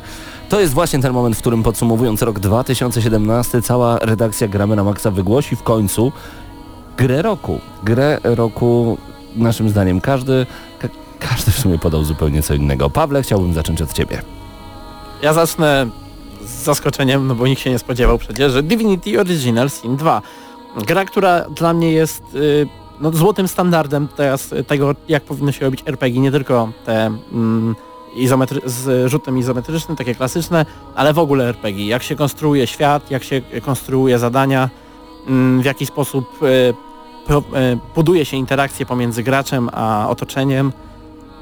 No absolutnie. Jeszcze dodatkowo ta gra tak naprawdę powinna wskoczyć w poprzednią kategorię, bo to było też jedno z największych zaskoczeń, że studio, które właściwie trzymało tą grę w Early Accessie przez taki czas, mm, pokaże, mm, wy, wyda to wreszcie i pokaże naprawdę coś takiego. No nie mam więcej słów. No. W takim razie e, ode mnie gra roku 2017 The Legend of Zelda Breath of the Wild. Nie dlatego, że jestem Zeldomaniakiem, jestem jak najbardziej, ale chodzi o wrażenie estetyczne, jakie ta gra wywołuje. To jest po prostu coś niesamowitego. The Legend of Zelda Breath of the Wild to jest gra, którą każdy z Was powinien spróbować. Nie zagrać, a odczuć. Dlatego polecam Wam bardzo gorąco wejście do tego wspaniałego świata. To jest po prostu przepiękna przygoda, a że mamy grudzień i styczeń będzie już za chwilę, za chwilę za naszymi oknami będzie leżał śnieg, to jest najlepszy moment, żeby odpalić Zeldę, bo wtedy klimat jest po prostu nieziemski. Gra roku ode mnie, The Legend of Zelda. Patryk? Y, Będzie to nowy South Park, y, South Park The Fractured Butthole. Jest to gra, no umówmy się, że South Park, tak samo jedynka y, Stick of Truth, jak, jak ta dwójka, no najważniejsza jest fabuła, tak? Najważniejsza jest fabuła i oddanie tego mm, ducha serialu, który no, już ma swoje lata. I tutaj się to zdecydowanie udało, a do tego jest tematyka, która jest mi bardzo bliska, mianowicie są to superbohaterowie i no mnie osobiście bardzo bawiły te przepychanki między Marvelem a DC. I sama, sam ten trzon, ta rozgrywka, te, ta turowa walka była dużo lepiej zorganizowana niż w pierwszej części i sprawiała mi znacznie większą frajdę niż wcześniej wspomniana. A, no to kontynuujmy. Chwila ciszy, chwila ciszy dla atmosfery, dla, dla, dla napięcia, bo moja, moja, moja, mój wybór chyba jest nietypowy. Tak E, Ponieważ moją grą roku jest Hollow Knight. Najmniejsza z gierek chyba wymienionych tutaj przez nas, e, jeżeli chodzi o nasze goty. To jest najlepsza Metroidvania, w jaką grałem. Kropka. kiedykolwiek. Lepsza od starych Castlevanii i Metroidów, lepsza od Ori and the Blind Forest. Jeżeli uważacie, że lubicie ten gatunek, to musicie w Hollow Knighta zagrać. Eksploracja jest tam po prostu fantastyczna. E, kojarzyła mi się bardzo z serią Dark Souls, czego się w ogóle nie spodziewałem. Tak samo jak opowiadanie historii, tajemniczość całego świata. To też mi się bardzo skojarzyło z, właśnie z grami od From Software. Po prostu nie widzę żadnych wad tej gry. To jest dla mnie coś fenomenalnego, Co? absolutnie odkrycie roku. Nawet kontrowersyjna sprawa taka, że nie mamy mapy lokacji, tylko musimy sobie znaleźć człowieczka, który jest kartografem i szkicuje mapę każdego ko- kolejnego obszaru. To może być To dobre. też mi bardzo wpłynęło na, na odbiór tej Na gry. co to wyszło? E, słucham? Na co to wyszło? Na PC w przyszłym roku wyjdzie na PS4 i na Switcha. Super. Hollow Knight od Mateusza Zdanowicza, Krzysztof Lenarczyk. Jak zresztą wspomniałem, y, cała gra, o której teraz powiem, zasługuje na wielkie, wielkie brawa, a mówię- mianowicie Resident Evil 7 Biohazard. Y, Gdy grałem w tę grę w styczniu, nie spodziewałem się, y, dałem za niską ocenę w recenzji, nie spodziewałem się, że to będzie naprawdę najlepsza gra tego roku, ale no świetna gra, praktycznie bez wad, y, bardzo dobre DLC, w ogóle polityka na ten temat bardzo mi się podoba, świetna rozgrywka, oświeżona formuła Residenta, tak, bo, bo tego typu rozgrywki w tej serii jeszcze wcześniej nie mieliśmy.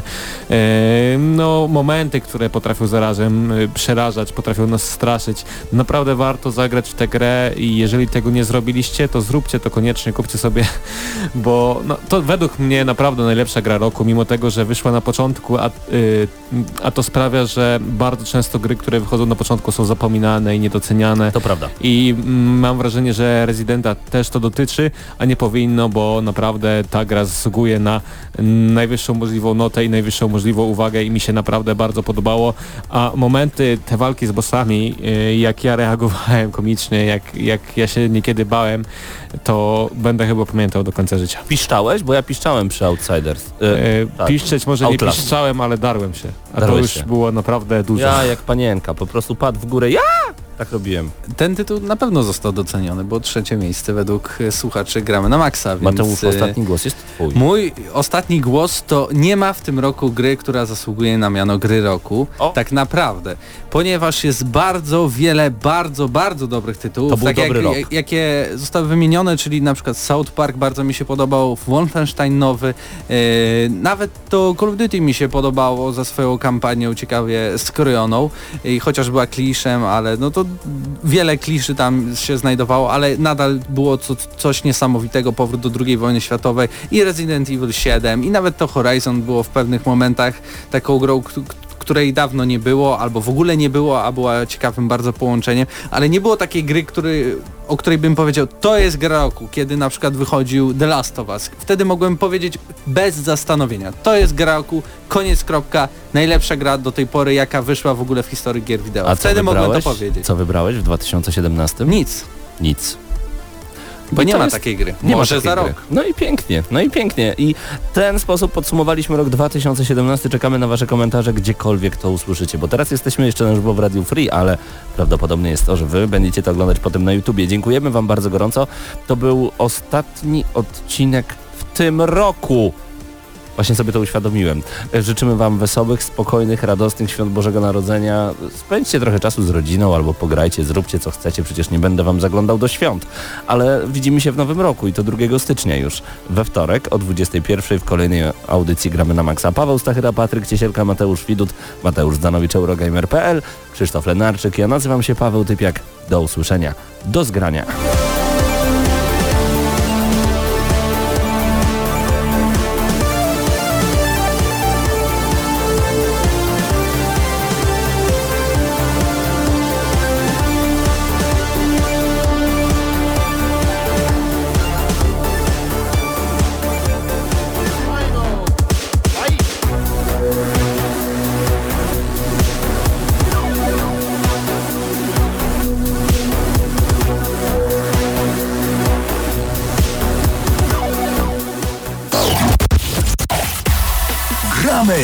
Gramy na maksa.